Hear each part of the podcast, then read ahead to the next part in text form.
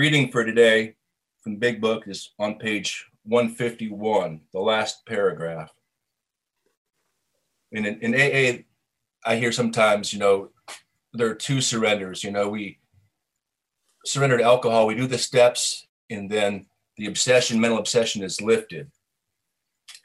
So here, now and then, a serious drinker, being dry at the moment, says, I don't miss it at all. Feel better, work better, having a better time. As ex problem drinkers, we smile at such a sally. We know our friend is like a boy whistling in the dark to keep his spirits, to keep up his spirits. He fools himself. Inwardly, he would give anything to take a half dozen drinks and get away with them. He will presently try the old game again, for he isn't happy about his sobriety. He cannot picture life without alcohol. Someday he will be unable to imagine life either with alcohol or without it. Then he will know loneliness such as few do. He will be at the jumping off place. He will wish for the end. Can you talk about this second addiction to, to self? And so I'm going to reread this paragraph, but replace alcohol with self will. Now and then, a serious self willer, being surrendered at the moment, says, I don't miss it at all. Feel better, work better, having a better time. As ex problem self willers, we smile at such a sally. We know our friend is like a boy whistling in the dark to keep up his spirits. He fools himself. Inwardly, he would give anything to take a half dozen decisions and get away with them. He will presently try the old game again, for he isn't happy about his surrender. He cannot picture life without self reliance. Someday he will be unable to imagine life either with self reliance or without it. Then he will know loneliness such as few do. He will be at the jumping off place. He will wish for the end. Well, thank God that's not my present experience. Yeah, so Paul, can you hear me? Yeah, Paul Alcoholic. Welcome, everybody. Yes, thank God uh, that's not my daily experience. Uh, you can, a lot of people would say you could replace the drinking with thinking, and it would be getting to an underlying the underlying addiction which is uh, the addiction really to be the thinker really yeah so but really again thank god i don't have this feeling i like the uh, i never really gave much uh, thought to the word abstinence, but I, I have a whole lot of feeling about it now, which is awesome. Over the years, I've experienced an abstinence of the problem doesn't exist for me anymore. And I am just uh, a lucky one because that urge, uh, that urge combined with this, with the the decision based on an urge, drinking and using. I've never had a strong feeling or a thought about drinking or using since I got sober. It'll be 33 years in a couple of days. Uh, that's just mind boggling because a lot of times you, f- you find a solution, but the problem is still very, very alive and well. So it seems almost like a battle. It's sort of like trying to put like an ointment on a puppy. Yeah, the puppy will fucking struggle and fucking doesn't understand why and biting and everything like that. And it just doesn't, you know, there is a solution, but the problem is still alive and kicking. Well, in my experience and observation, uh, the problem I mean, the, the radioactive core of the problem was removed. I mean, it's just mind boggling. So, a, a, a large call for vigilance, vigilance, I mean, maybe was in the beginning, but as the habits changed through taking the suggestions of AA and, you know, getting commitments and doing what we do, the habits quickly and slowly changed over a short period of time. And then I was able to travel lighter based on the principles that uh, I was adhered to day in and day out, but that that urge was removed immediately to drink and use, which uh, maybe I was confronted with what am I going to do with all this time and all that stuff, and maybe I felt uncomfortable quite a lot of the time, but never did it lead me to thinking drinking was a good idea or drug use. So I was thoroughly convinced, uh, not by myself or through myself, but through some other power. And I really believe, in my experience, the conceding to myself that I was screwed or the admittance was in the innermost, uh, just as a way of not saying it was in the thought system or in the mental condition.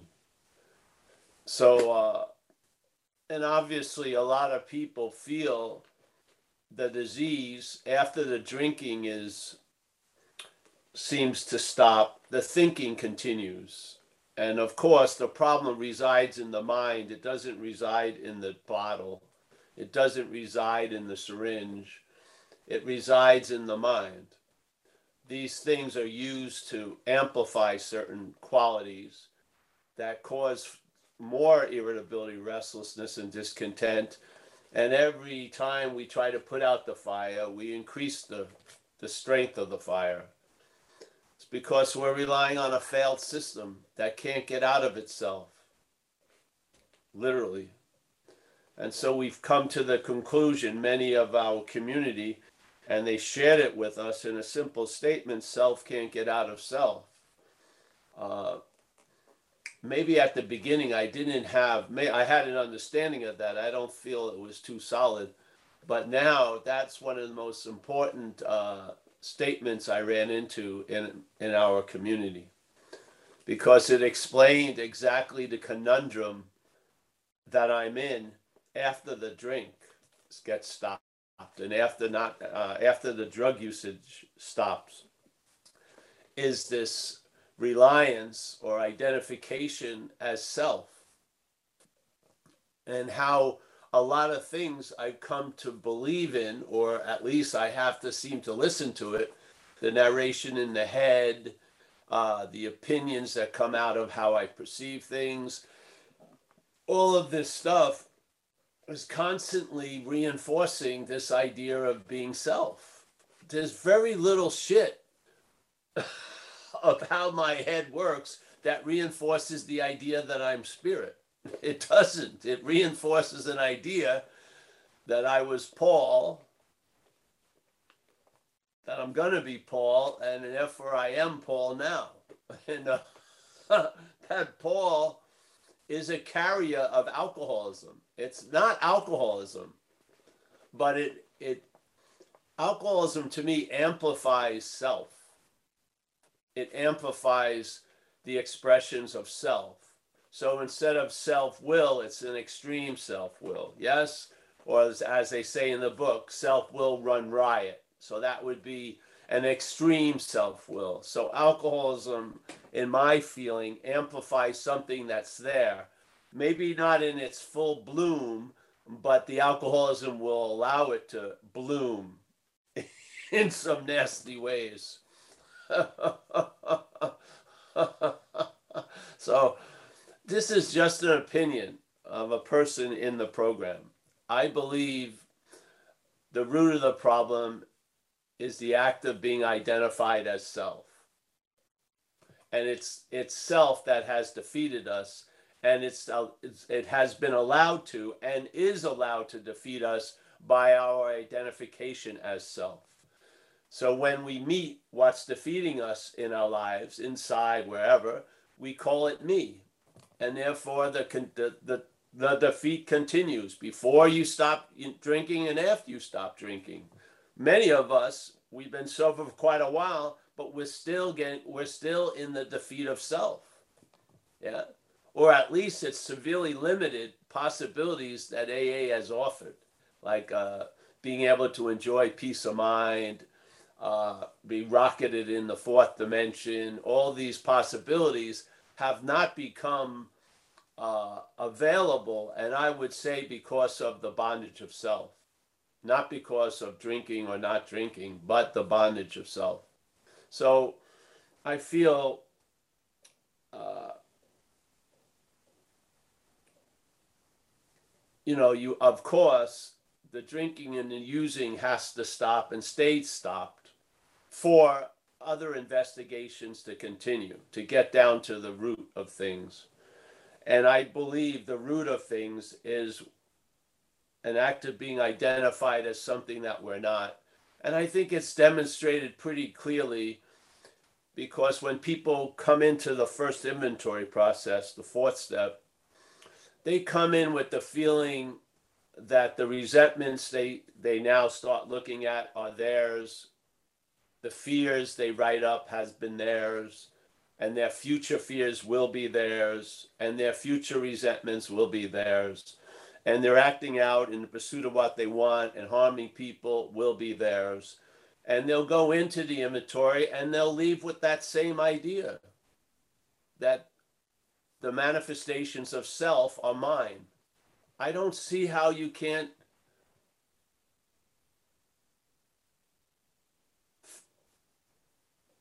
recognize that as the activity of the being identified as self.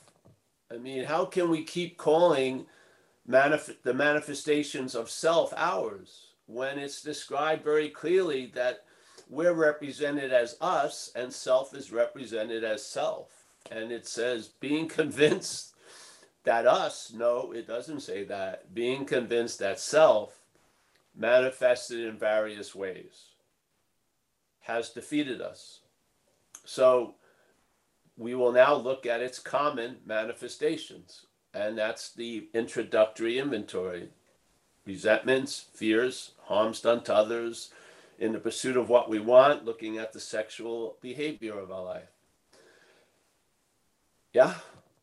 So sometimes there's a part of the disease, the most important aspect of the disease seems to have an immunity when it's put through the spiritual car wash of the 12 steps.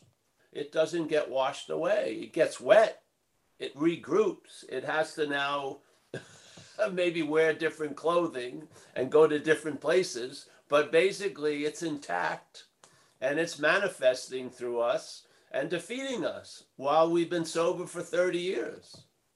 So the the disease continues under the umbrella of recovery. I feel. So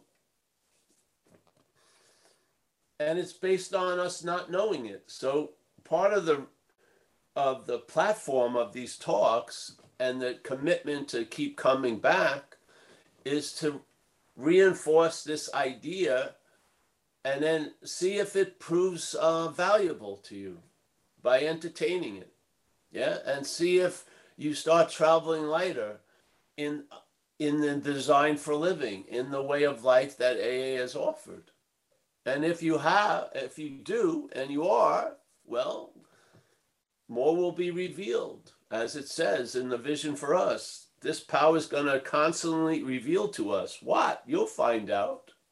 Yeah, you'll find out. You'll be able, you'll be here to observe and reflect on that power that's doing for us what we can't do for ourselves. And uh, the evidence will be as fucking as clear as day. Yeah, that uh, something is doing for us what we can't do for ourselves. And yeah, so I can go on and on, but a guy uh, in the other day brought up something very good. Germany. Well, maybe because I think it's very good because it's I've I've attempted to share it many times, which is this this seemingly easy transition of giving credit and great honor to that which is doing for us what we couldn't do for ourselves while in recovery, yet still taking responsibility for all that was produced through us by through by the by the influence of the disease. I don't see why there can't be uh, an application of what we so easily apply to life as saying, you know, the grace of this power is doing whatever to the past little the lower power of the self for the parasite and maybe we could become free from uh, its constant renewing of the guilt and shame based on past events that really we didn't have much say in them happening. Yeah? If i introduced drugs into my system i was apt to do almost anything. I just don't see how we can keep on keeping on with the story that i did all that i just don't see it it's i think it's a dead end and I feel like it's time for it to be dropped. Yeah. I, I really overdue. Yeah. I mean, to, to be here 33 years later and still be defined by the guilt and shame based on behaviors I exhibited while under the influence of drugs and alcohol. I just don't. Uh, yeah. All right. Thanks. So. Thank you, Paul. Thanks, Paul. um, Richard has his hand up. I'm going to ask you to unmute, Richard. Hello, Paul. Um, uh, nice to meet you. Um, okay, so um, I appreciate what you just said. I feel like I needed to hear that. Um, I've been um, sober for five days. I uh, I was sober for uh, 15 months, willpower, just totally total willpower, no 12 steps, anything. And uh, now I'm trying to figure figure out how to get past the urge, how to stop drinking again, because it's always been, I've always been able to quit, but it's always kind of been through trauma. I've had some traumatic experience that um, helped me quit. So, and also like if our true form is spirit and there's no past, how do we how do we kill the disease or the parasite that's inside us um, and get rid of it completely instead of just um, making it, you know, change its clothes or whatever, but it's still dormant inside us? Is there a way to completely get rid of it? Thank you. First of all, you're not going to get rid of it. You're not going to get rid of it. That's my humble opinion. To me, that's the basis of the program. It's not a self help program of how to help self defeat an aspect of self. It's a, a reliance on a higher power program where you admit that you can't do things. And in, and, and in that admittance, those things get done. So it's a trip. Yeah. And that spirit of understanding, I feel, carries through the whole program. So I would admit that I can't pull it off. Yeah. And in a way, that's sort of a surrender. You surrender the wheel of the car. You don't get out of the car, but you surrender the wheel of the car. Yeah. And uh, stop driving the bus, so to speak. Yeah. Now, you're going to end up at that conclusion. It can be the easier, softer way by learning from others, or you're going to learn from, you know, in your own life because it's not going to keep working. Yeah. You may be able to will yourself into a few months of whatever, but it's going to uh, rise up again. Yeah. Because, in a sense, I try to use the image of it being foreign to us because we're identified as us. But it is an aspect of what we would call us, yeah, on a much larger level. So you're not going to get rid of it, yeah. And it's not going it's not going to go away. What happens is it loses its power because its power is our power our power gets transferred to it through identification as it. Yeah. When you start seeing it as not you, you weaken it, you weaken its grip. Yeah. By wrestling with it, you strengthen its grip. So yeah.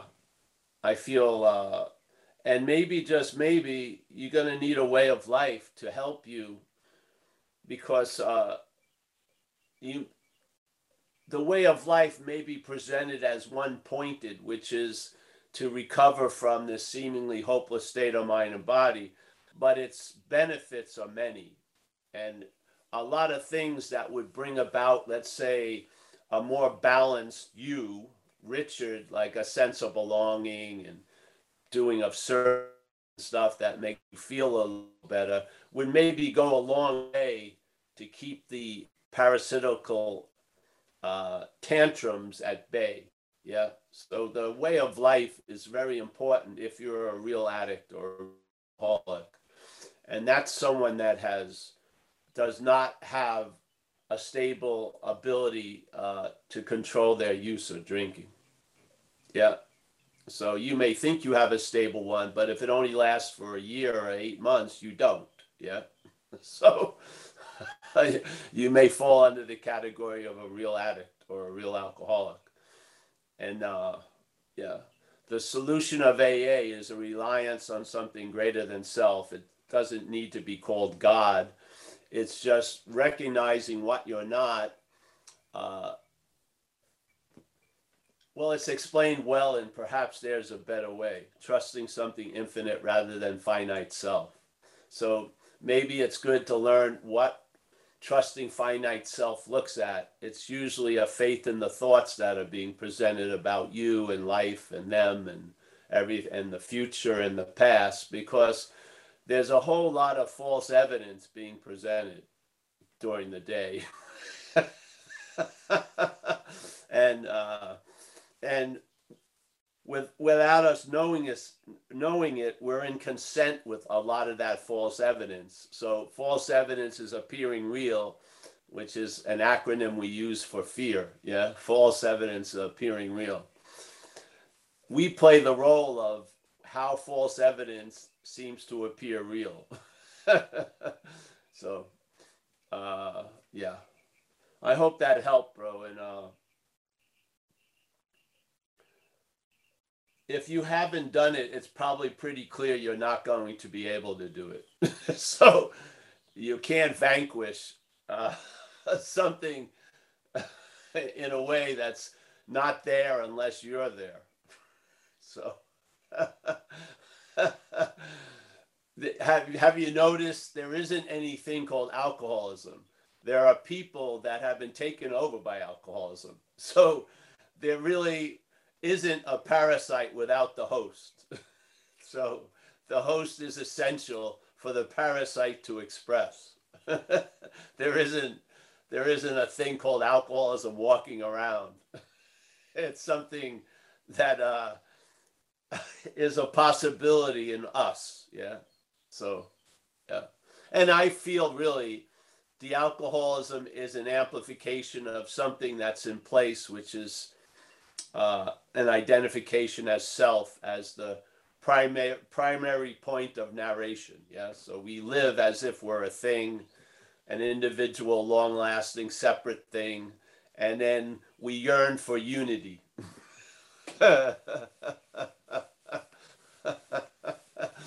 I'm not a real believer of that assumption that we're a long lasting, independent, separate entity. So. I would say I feel we're more of spirit than of body and mental activity. And uh, but the body and mental activity can't produce that a possibility because it's already there. You you find it not by affirming it as a mental physical thing, but by negating the mental physical thing. That's how the spirit gets affirmed. Yeah. Not denying, that's a mental activity, negating. There's a recognition that if I am a spiritual, if I am spirit, well, that would be the highest form of maintenance of a spiritual condition, is being one. And then if you are a spiritual condition, that's one of the requirements of your daily reprieve, is the maintenance of that spiritual condition you can't maintain a, a spiritual condition better than being one. There's no, that would be the highest form of maintenance is being one. And if you're being a spiritual condition, you uh, you have the opportunity of that daily reprieve from alcoholism. Yeah. So, thanks. Thanks. Uh, Chris, you're up next. Can I ask you to unmute? Hey, Paul. Hey, Chris. Hey, um, been listening to a lot of your stuff lately, and I've been in and out. The story is anyway that since I was 15, and I'm at about seven years sober now, and um, there's been a lot of uh, frustrated misunderstanding as time has gone on with the stuff in the big book and the stuff that I'd heard and having worked the steps and having come out of the obsession and it is not a problem anymore. However, reading into it more and more, taking people through the steps, things were just not adding up. And I think lately, I heard you recently, and I mean, like, I heard the message of what you were saying to the point that it's changed a lot of this my spiritual practices and inquiry it's whereas before it was the sort of protestation to say in the big book you know selfishness self-centeredness this is the root of our problems. And my interpretation of that and i really shouldn't speak for anybody else my understanding of that was that i have this quality of selfishness that is the problem. That is to say, I am selfish. And and, a lot it, get, it gets heard and it's it's sort of from that listening lately just this last week and seeing the hearing the message of the presupposition of a non-existing entity trying to get liberation from something that doesn't exist suddenly snaps all of this big book information into something that's that makes sense. It switched it was just like one missing linchpin of information. That's not to say my experience as of yet is unity or whatever, but it's I can I can read this book and go, "Oh," rather than what? Like and you know, there's just so many, so much terminology in there that all of a sudden clicked. And it's stuff that I've heard you say, but you know, we considered its its common manifestations, or we looked at causes and conditions. I had no clue. I could not put that together for the life of me. Causes and conditions of what? But now that we're talking about manifestations of something believed to exist that doesn't exist as self, I don't know. I just I'm pretty grateful. That's all. I was just I'm just you know, as far as you've provided something that I I needed to get a hold of and it seems like it's taken years and years and uh, I hope it grows from there but it's a catch 22 you know I'm I'm I'm meditating. I'm I'm doing self-inquiry. Yeah, I'm looking at my thoughts. I'm taking inventory of my character defects and and all of a sudden it's just a prospect. Now it's a hypothesis that I'm working with at least. Right? It's Yeah. it's not necessarily a hardcore belief. I'm saying he's absolutely right, but it's it's the only thing that makes sense. And and so I just I'm grateful for the perspective, man. Well, Chris, thank you, and please keep reporting because this is, uh,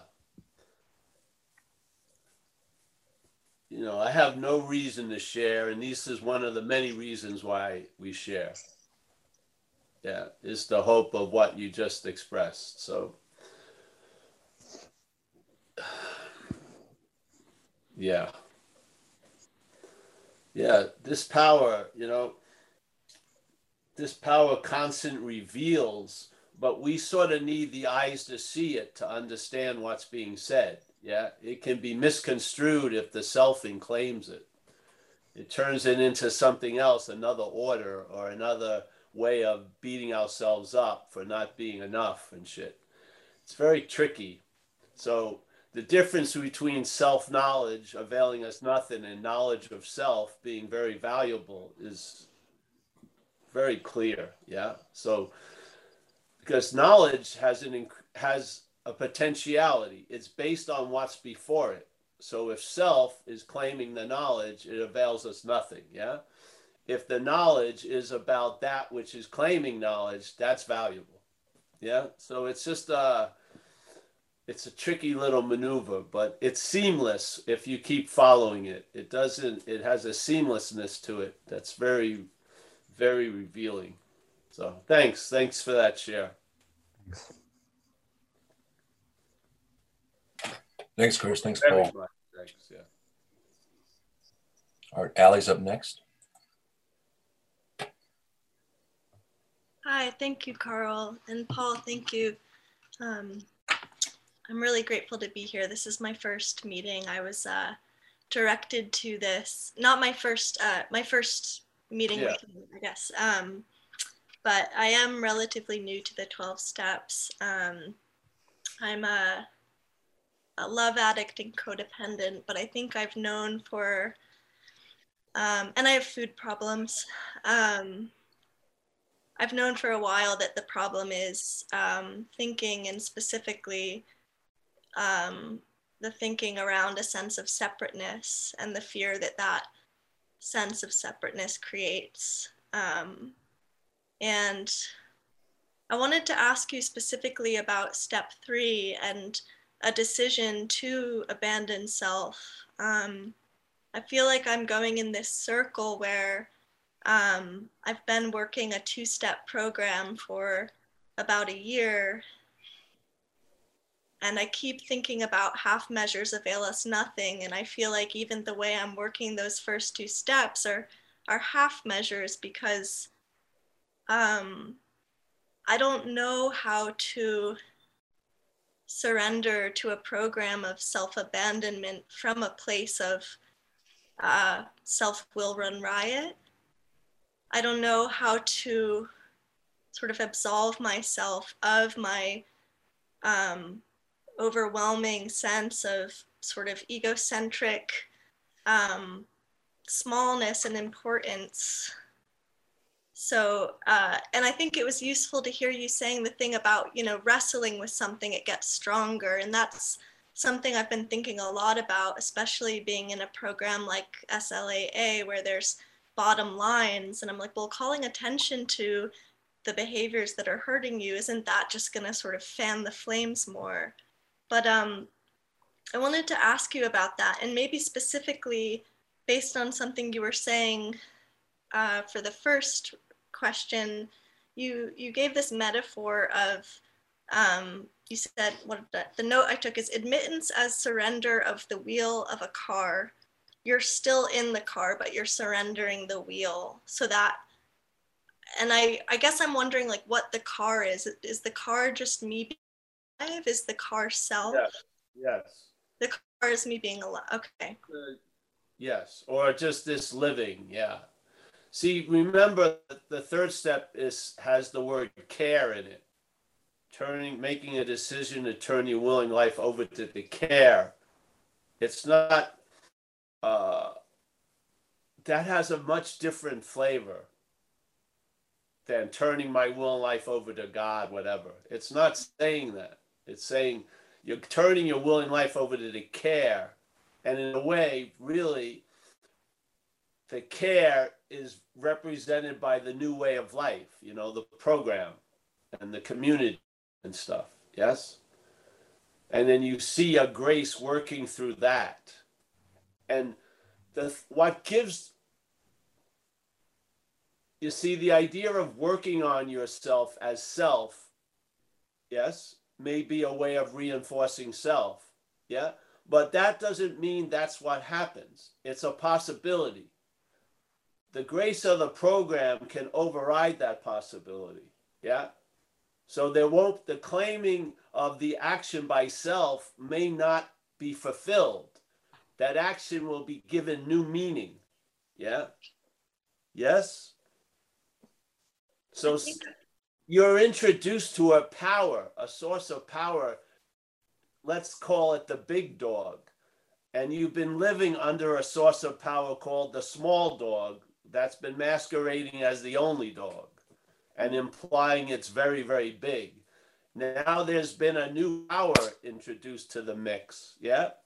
And therefore, when you were doing an action and the selfing would just claim it and it would be and it would give that action its meaning. It's being overridden by the grace. Yeah.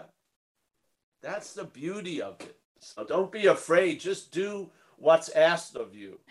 And don't worry about what your intention was. It's sort of like if i'm serving sandwiches to people who are very hungry they're not questioning my intentions why i'm giving them sandwiches. They want the sandwich. Yeah so the service is working. Yes, I am being of service. Now, my head may be saying, no, you're not, you're just doing this.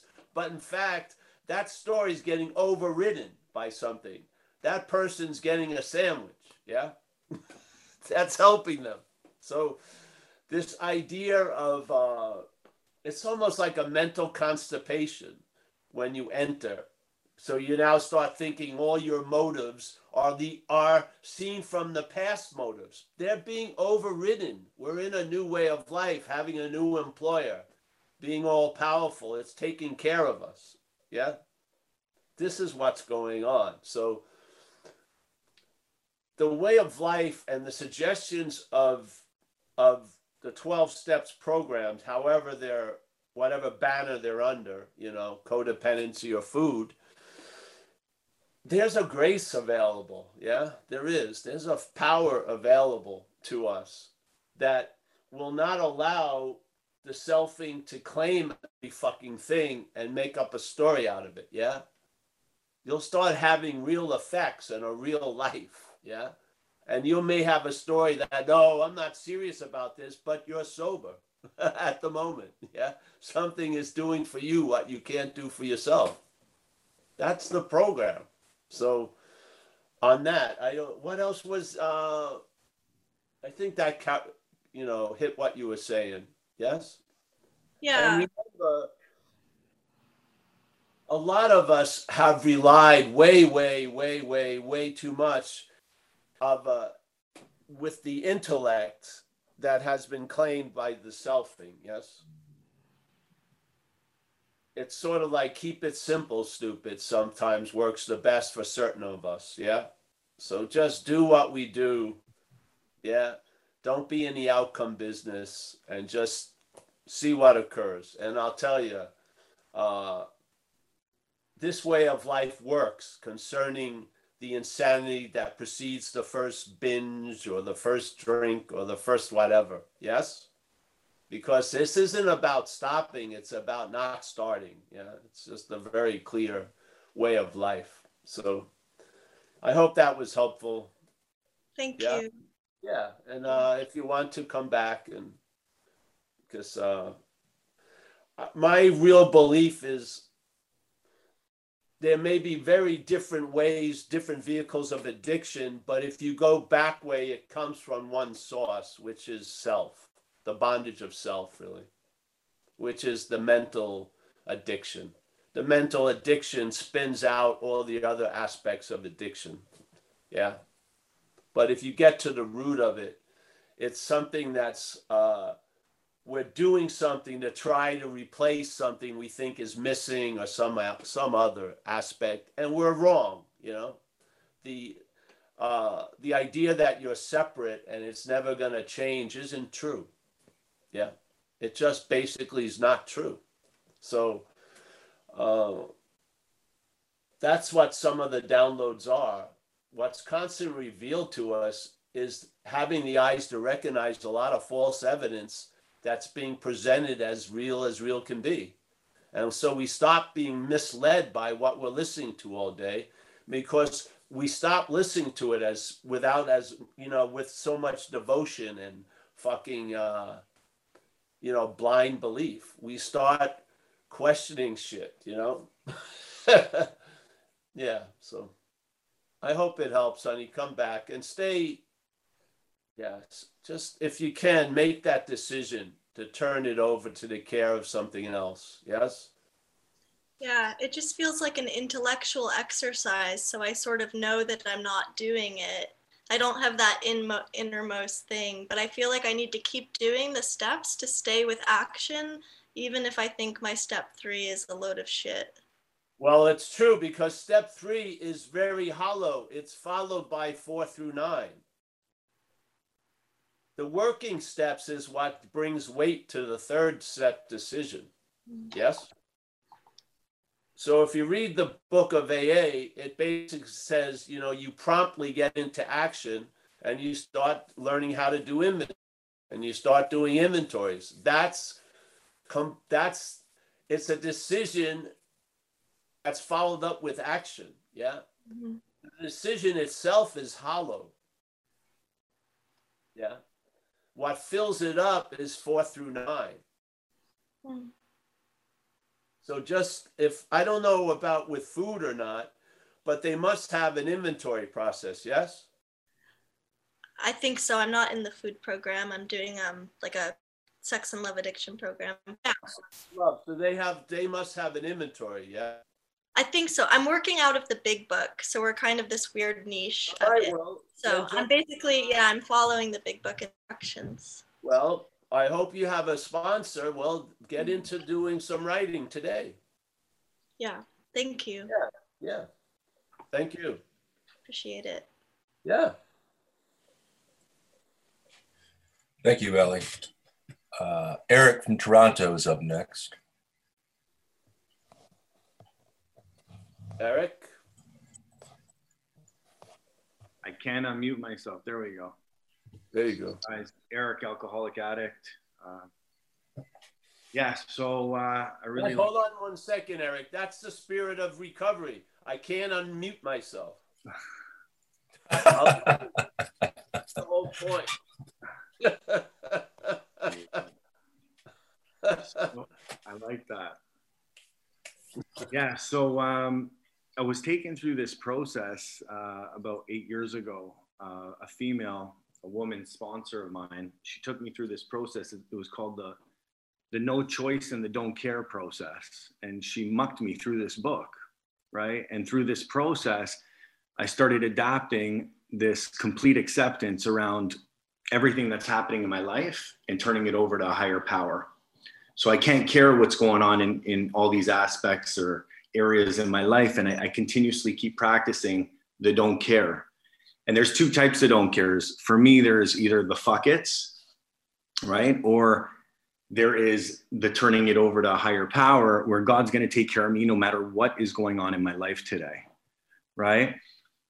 Mm, so I've been around for a bit and you know my willpower always wants to take me back into self right so i always have continuously thoughts um, my disease manifests itself in, in many different forms so today i don't obsess or think about drugs or alcohol but it could be other things. It could be money it could be women whatever it is right? Shopping. Um, so you know just coming around and like listening to you and trying to like like identify that those thoughts are not me they're just thoughts. And i can just allow them to flow through me and not grasp them is is a beautiful thought really. I mean to, to to work and practice on those types of principles the feelings where the feelings just allow them allow them to just feel through me that i don't have to hold on to this feeling of shame or guilt or or, or depression or anxiety or whatever it is and just allow it to it's just a feeling this too shall pass you know um, so when I was taken through the book, you know, the step three prayer, or sorry, the step three says, made a decision to turn our will and our lives over to the care of God as we understood Him. And that's on page 59. But you turn the page over, it says, being convinced we were at step three, which is that we decided to turn our will, which is my thinking, and my life, which is my action, over to God as I understood Him. Just what do we mean by that? And just what do we do? But the word care is removed out of this sentence, you know, and it, it just, it just shows me that once I make the decision that like, you know, I have a problem, I can't manage, right? My own life. No human power can relieve my alcoholism or addiction. So some sort of higher power has to come in. And that God could and would if he were sought. So now I need to start seeking this, this power. you know, and like I liked what you said because a lot of the time this power is in the rooms. Like you, you said it in one of your talks that I just heard, you know, the, the, the, the grace of God is in the rooms. I feel the energy in those rooms. Like you were talking about sharing your fives and sixes in the rooms, you know? Um, and, and I, I like that, right? Like I have to shed light on a lot of my secrets or else they're just going to be, you know, within myself, you know, I got to bring them out. You know, I need to talk about things. I can't just keep hiding things and, you know, allowing them to to foster within myself, right? So for me, it's just continuously keep growing and doing this work. But this whole thing that you're talking about is a lot of new, new, you know, it's it's very new to me. You know, the self and you know, uh, self can't get out of self, and you know, I love it. I love it. You know, like I I I come from the lineage of like Mark Houston, and you know, I have some sponsor. I have a sponsor that was his sponsor, and I, I love listening to a lot of his talks and um, you know, and then I start hearing your stuff and it, it really starts making sense to me. Like I want what you have, you know, like it, I don't know if your mind is always shut off or not, but that's what I want. I want, I want peace of mind. And, and when I, when I, maybe my mind isn't shut off all the time, but I know it's definitely shut off when I'm working one-on-one with people. You know, when I start giving this thing away, my, my I'm not thinking about my, myself. I'm not thinking about, about my problems or this or that I'm seeing a light go on on another guy working one on one with him. And all of a sudden he's starting to get this thing, you know? So I just wanted to share that. And I'm really grateful that I was able to, you know, connect with you, Paul, and, and this beautiful group. And um, yeah, and Mike. And I just want to continue to be here and learn. And, you know, that's it really. Well, great. Thank you, Eric. Yeah. We're happy to have you. Yeah. That's all that occurs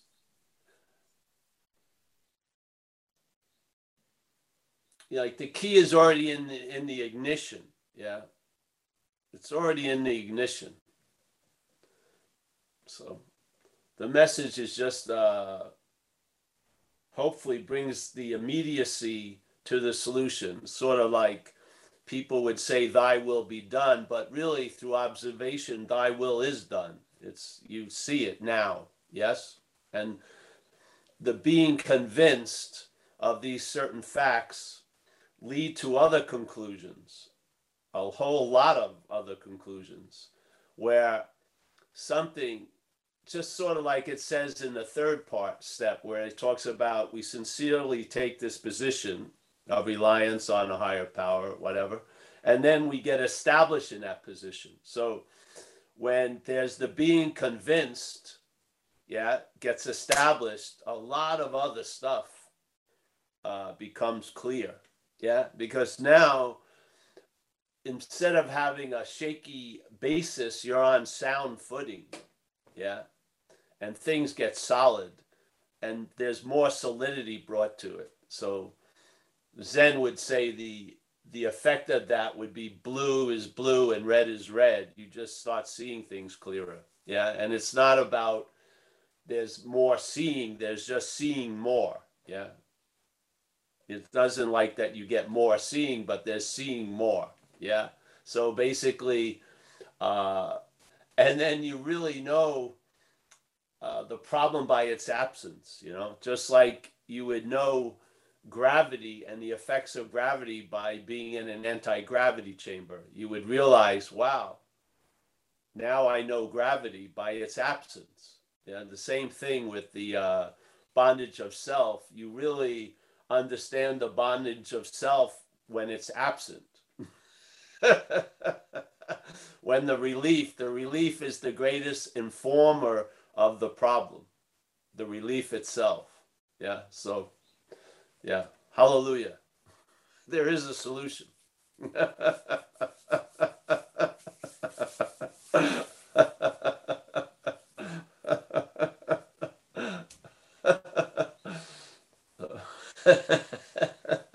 it may not seem so, but it is. There is. Yeah, it, and I know it seems like your role is so prominent, but it's gonna get decreased more and more in the in the process.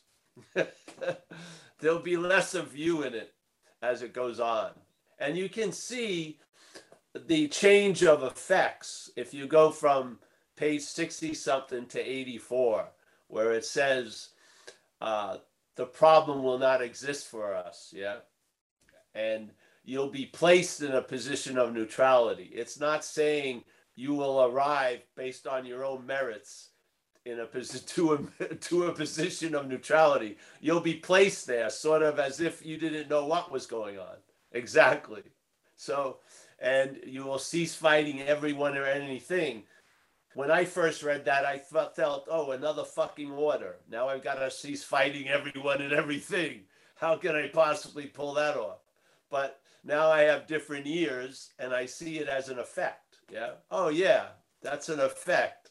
Yeah. I'll have many moments where I have ceased fighting anyone or anything. Is it I never fight everyone? No, it's just a, a moment to moment condition. Yeah. Hey, I'm in a moment condition of not fighting anyone or anything. And those moments pile up. Yeah, they do. And uh and the problem doesn't exist for you. My feeling is for that to stabilize, you have to see the problem doesn't exist as you. Yeah. Because I believe the problem is existing as us. so let's get clear about that, shall we? I think that would be nice. That's why we have these talks. One of the many reasons I come up with, seemingly. So, but yeah, if you could see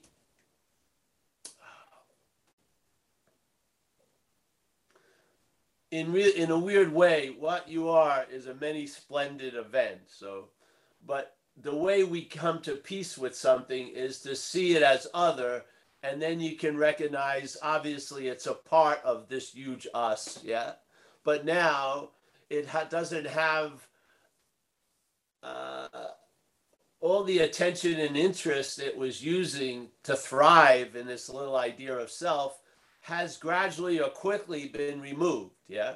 You've lost interest in self. You're not trying to not take self seriously. You're not taking self seriously. that's the that's the that's the growth of rule 62 is you're not taking self seriously anymore.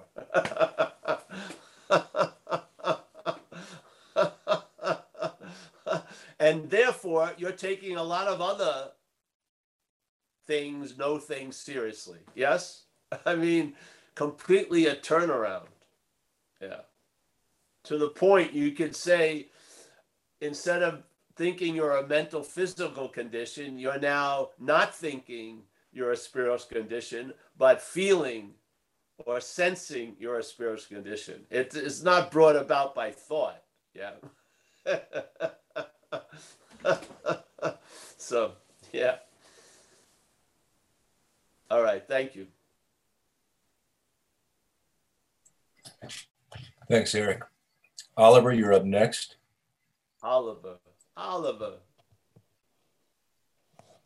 Hello, my name is Oliver Alcoholic. Uh, greetings Hello. from uh, uh, thank you guys for the meeting. Thank you, Paul. Uh, I got a question again, uh, maybe in some form it's already been asked. I recently had uh, a, a, change in perspective on how I view, how I look at my higher power.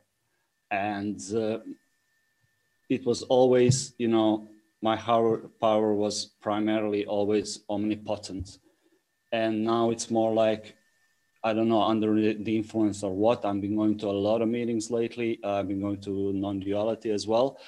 Uh, sudden, like a realization that, you know, uh, uh seeing God as, uh, or higher power as omnipresent rather than omnipotent. And it kind of, you know, almost instantly, the shift was, the change was that uh, I, I earlier I couldn't get rid of materialistic uh, view on spiritual stuff. What can I get from it? When will I get it? Uh, concerning about the result, con- uh, about the outcome, I um, uh, I don't know if I should call it spiritual materialism or materialistic spirituality, but you know, concerning what will I get and when the hell will I finally get it? And uh, when praying asking for stuff, you know, and, and I didn't like it. I, I was kind of aware of it and I didn't like it, but I just couldn't get rid of it. And since this kind of maybe not that you know relevant maybe it doesn't sound that relevant but since i'm having a perspective of my higher power as omnipresent which literally means present in the air in this room for instance i kind of lost not only lost perspective of you know uh, or concern about the outcome or what will be or what will i get. It, it, it, I also have a will and kind of desire finally to do program, finally to do inventory, to do step four, to do step consequentially, you know, uh, step nine. And I kind of really, really want to do it. And it's just, you know, the, this change in perspective of you know God being from God being omnipotent to God being uh, uh, ever uh, omnipresent, and uh, uh, I don't know if this you know uh, is interesting question, but I, am still kind of you know catching my breath and and you know trying to figure out what the hell happened because it really really feels like a in, in my life and in my present recovery like a major change I uh, recently have had a relapse three and a three and a half uh, weeks ago, and I went on a 12 day binge.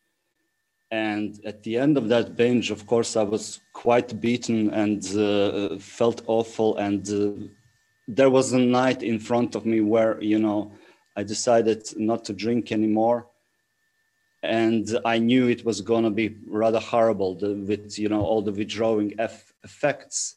And that was, I think, the last time that I actually got on down on my knees to ask God for something, you know, to ask for some kind of relief, to ask to, I don't know, be with me or whatever, you know. And all I got was, you know, silence, rather spooky and hovering silence. And of course, I wasn't pleased at the time, but later I kind of look at it as the best possible answer that I could get, you know. Uh, yeah. So that's that's kind of my question. That kind of pushed me, I guess, into the direction of I don't know even why. You know, the, it started. It, it can happen spontaneously, just you know, to to see higher power as rather as omnipresent and, and, not you know just all powerful. Thank you. Thank you bro. Well you know aa wanted to make it a wide wide door so they came up with a very novel idea uh, when he was talking to Ebby Thatcher, I think, about a higher power of your own understanding. It sort of uh, gave Bill a permission to uh, access that idea of God because he had closed it down based on his behavior and his ideas. So it was very novel. So it was brought into AA uh, as as a working idea when you come in it's going to change by the, the effects of the process. So let's say I come in with a higher power of my own understanding and I stay under the influence of AA. In my experience, it turned into I have a higher power of, of its own understanding. Yeah. So now I'm in a position of receiving revelation instead of defining a power. I'm a I let it tell me uh, about itself. I find that, and that was sort of a process in recovery. Yeah. So I started with my own understanding was there was a force that was going to look out for me, like the new employer idea. And then as I went with the program, I realized, uh, you know, I'd much rather have a higher power of its own understanding than my understanding. just seems to be, you know, putting a cast on a thousand legged uh, event. whatever. So, yeah. And uh, my when I describe it as a description, I say it's always available at all times, which would be that omnipresent. Uh, it's always available at all times, no matter where or where, where I am, and uh, and there's no requirements other than the ones I may entertain to uh, meet it. Yeah, because uh, I would say it's us. So yeah, I feel everyone I think in the book, at least in the 12 and 12, it implies that that's a beginning understanding of my own understanding. And of course, it's going to grow as you move forward. Yeah. Because the thing is, you're going to be under the influence of this power. Yeah. You are. The program of recovery works. Yeah. I've seen a lot of different characters walk in and they're all, and a lot of them can stay sober a day at a time if they follow these simple suggestions and shit. Yeah. It, it's a working solution here, which is a lot to say because a lot of the solutions that are offered don't work a lot of the time. So this is a you know you're going to actually sense something working in your life. I feel. I mean, unless your Geiger counter, your you know your Geiger thing is is done is turned off and you're going to pick up something's going on i mean how many people see so many coincidences in their lives when they get sober i mean things just start happening and almost like divine choreography and shit and so i mean the came to believe in my experience was observation i observed i hadn't drank in eight weeks that was i had come to believe that something could do for me what I couldn't do for myself because I couldn't stay sober for a day. So that was all based on observation. So I feel you observe that presence and the effects, and then you come to other conclusions. Yeah. And some of those conclusions become the conclusion. Yeah.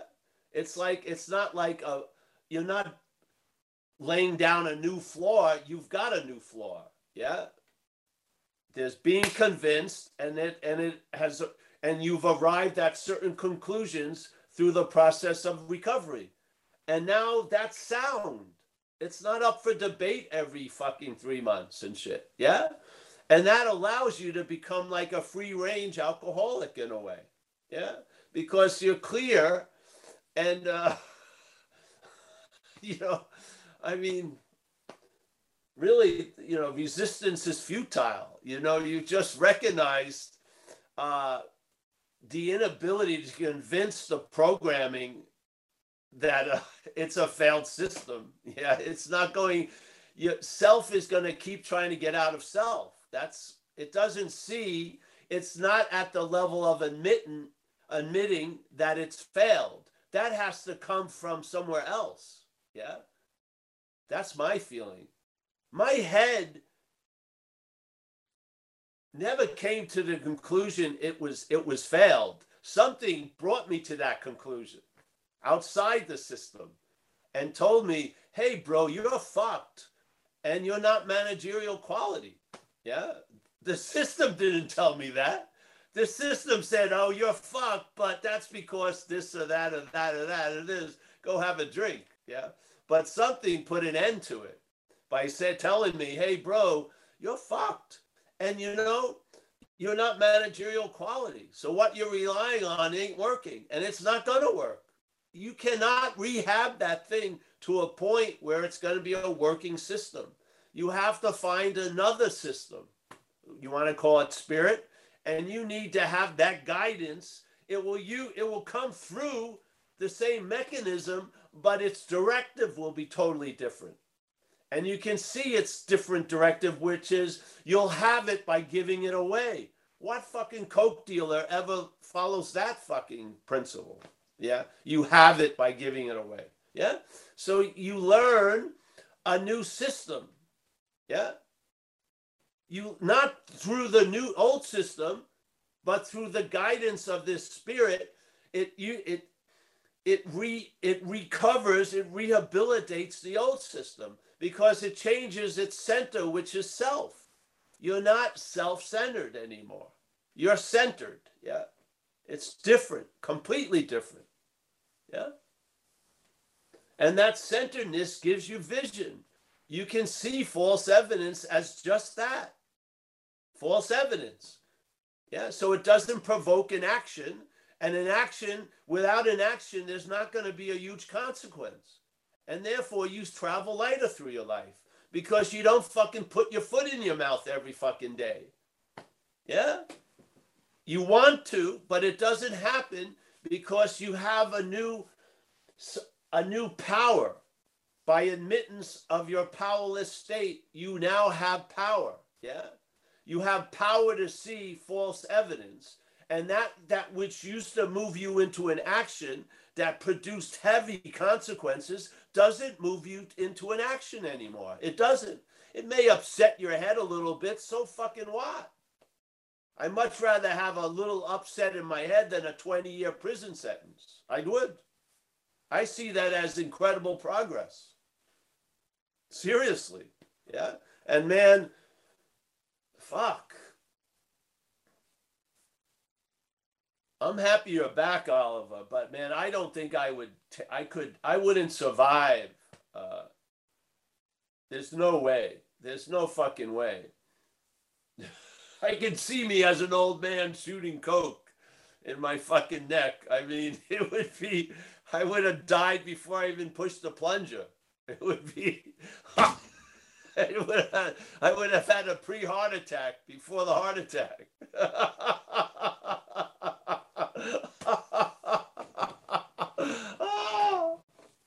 so, you know, that life is over. It's beautiful. Yeah. I mean, I could give a shit about it. Yeah. It's just, I think really a lot of everything that we're driven to is based on feeling dissatisfied and discontent. If you felt satisfied and content, uh, most of your behavior be, would be radically changed. It would. Yeah. If you were, if your basis was satisfaction and contentment, a lot of the behavior that used to have a field day through you wouldn't even get wouldn't even get to the starting line. And this is what this way of life allows. It allows a whole new attitude and a new outlook. My attitude is I'm fucking pretty chilled out and okay.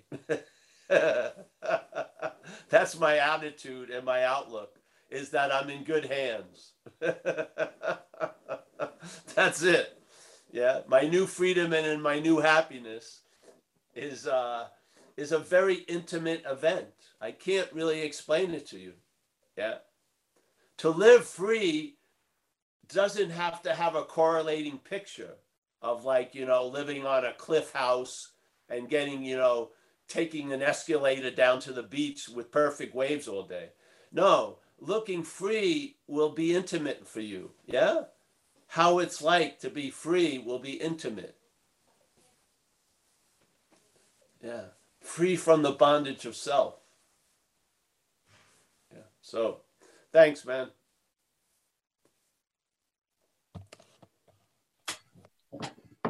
Thanks, Oliver. Paul, I don't see any more hands up. Well, that would be good because uh, uh, my ladder is uh, is demanding some attention. Dennis just put his hand up, man. You want to? All right, go hurry up. All right. Go ahead, Dennis. Oh, thanks. Um, thanks, Paul. I've been uh, watching your videos. Never been on here. I wanted to get on here. I was in a meeting, and then there was one after the meeting. So, but you've kind of recharged my wanting the program. I didn't walk away from the program. I think we have about the same length of time, but I've listened to your talks for quite a few years. And I just want to thank you for the information and how you put it and how it makes more sense to me and how you've taken the program and described the self.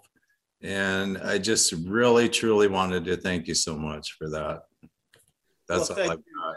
Yes, that's the. Uh that's one of the what you just said is one of the fruits of the seed assignment. Yeah, it's very nice because uh, really that's all I really wanted. It wasn't working in my own community because they they caricature they made me a caricature yeah? Non-self paul buddha paul fourth step paul. Basically so they thought they knew me so they never heard me really after a while. So we put out a we put out a website to get it to other people because i knew there was people in in my tribe that this would really trigger something trigger something profound so there was no stopping that which was compelling this action of sharing. So I'm very happy. Thanks for that share. Yeah, thank you, man. Yeah.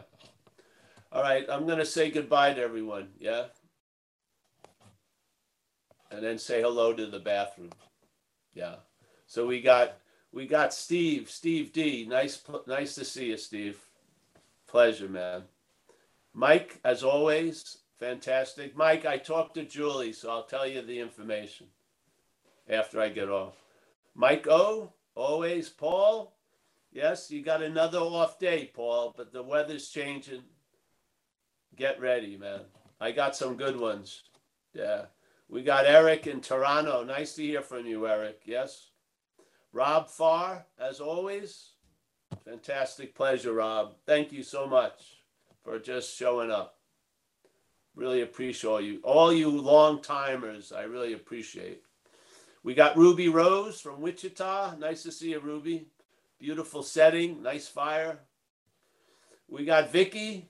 Yes, she's she's come out of the she's come out of the void to show us. Yes, she that's wonderful. Yeah. We got Roman as always. I love that radiator, Roman. Yeah, we don't have radiator at this house. We got whatever it is, central heating, something. We got, uh, let's see, I lost them again. Let me go back. There's Roman, Eric. We got everyone there. We got, oh, uh, there's Fee. Nice to see you, Fee. This thing's moving today, pretty heavy. We got Suzanne, fantastic. A friend of from the Endeavor Academy. Walter, we got Jacob. Nice to see you, Jay. We got Eamon. Nice to see you, my friend. Uh, Linda, a pleasure. Maggie, Chris M, Tom, H, Richard. Richard, come with us and enter the design for living. Yeah? Yeah, please. Uh, we saw Walter, Walter from the Netherlands. Yeah, very nice. Okay, let me go to this one. We've got Stefan on having never left. We got Kana. Nice to see you, Kana. We got Nina, not Mina, not Tina, but Nina. There you go. Always a pleasure, Nina. Leah, again. Oh, Verena, some of my three favorite. Very fantastic, right in one row. We got Dennis. Thanks, Dennis, for that uh, those lovely words. Carl, thanks for the service, my friend. Yes, I like your uh, the choosing of the uh, the readings. A lot is revealed in your choice of the readings. We got Izzy. Izzy, nice to see you. Michael S. He's uh, the man of Madeira. Anne, she's the backbone of Zen Bitch Slap in the Zoom world. Nice to see you, Anne. Thank you for all the service. We've given up on the changing of the time, I guess. Who cares? well, we'll readdress it in a week from uh, Tuesday. Leah, always a pleasure, Leah. I remember the first time I met you. Very nice. Uh, we got Chris B, Carl N, we got uh let's see. Well, I got Carmela T. Nice to see you, Carmela. Nice to meet you. Oliver. Yes. Uh we got uh Ali. Nice to meet you, Ali. Yes? Yeah. You know, something is going to treat us a lot nicer than we treat us. Yeah? Yeah. You'll be surprised. Yeah. Yeah. We got Linda. Nice to see you, Linda. Yes, there you go. We got another Oliver. Oh, that's Oliver. He's with a hat on. We got Michael F. Nice to see you, Michael. Rick A. Rick A. with the uh, electric X-ray. That's nice. I like that. There's some people I don't see, so I'm just gonna say goodbye. Hey, thanks everyone. We'll be in. Uh, we'll be doing uh, a non-duality on Saturday, and then on Tuesday, Thursday, we'll be back to the recovery, and uh, there's a people stay on after the meeting. So if anyone wants to hang out, that would be great. And uh, I'll see you guys soon. Thank you. Thanks for this opportunity. See you, Mike. Thank you. Bye. Bye bye.